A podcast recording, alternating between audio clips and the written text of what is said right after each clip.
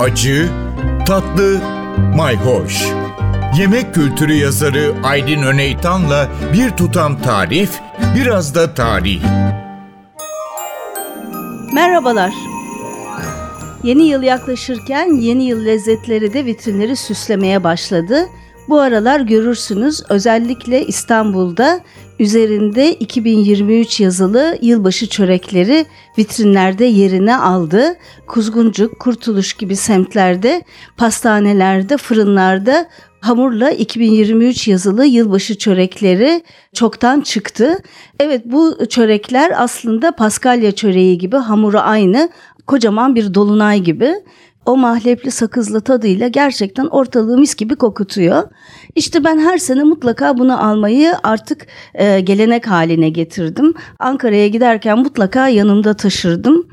Herkese de hediye etmeye çalışıyorum.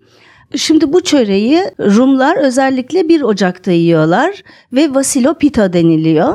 Aslında bu işin hani dini ayrımı da yok. Gene aslında bakarsak yılbaşı eskiden kutlanan bir adet değildi. Hani Hristiyan adeti gibi düşünenler de yanılıyorlar. Çünkü Hristiyanlar her zaman Noel'i kutlarlardı. Ya 24 Ocak, 25 Ocak mezhebine göre değişiyor ya da 6 Ocak. Yılbaşı kutlaması öyle miladi takvim pek de geçerli değildi açıkçası.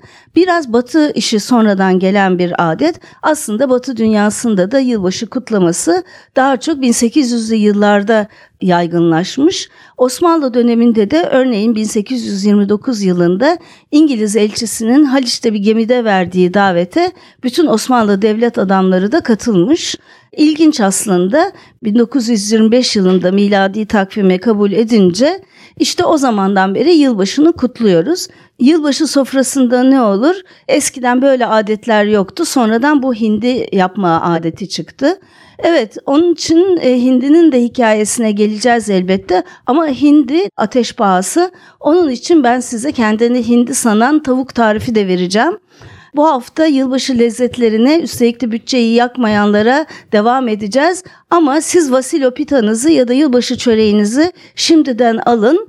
E, Marianna Yarasimos'un söylediğine göre bayatlayınca da hafif tost makinesinde kızarıp sonra da eski kaşarla yiyince olağanüstü güzel oluyor. Tadına doyum olmuyor. O sakızlı, mahlepli, hafif tatlı tadıyla tuzlu kaşar peyniri ama eskisi olacak muhakkak.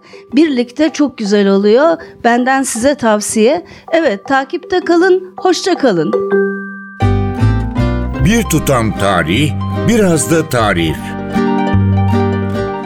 Aydın Öneytan'la Acı Tatlı Mayhoş Arşivi ntvradio.com.tr adresinde Spotify ve podcast platformlarında.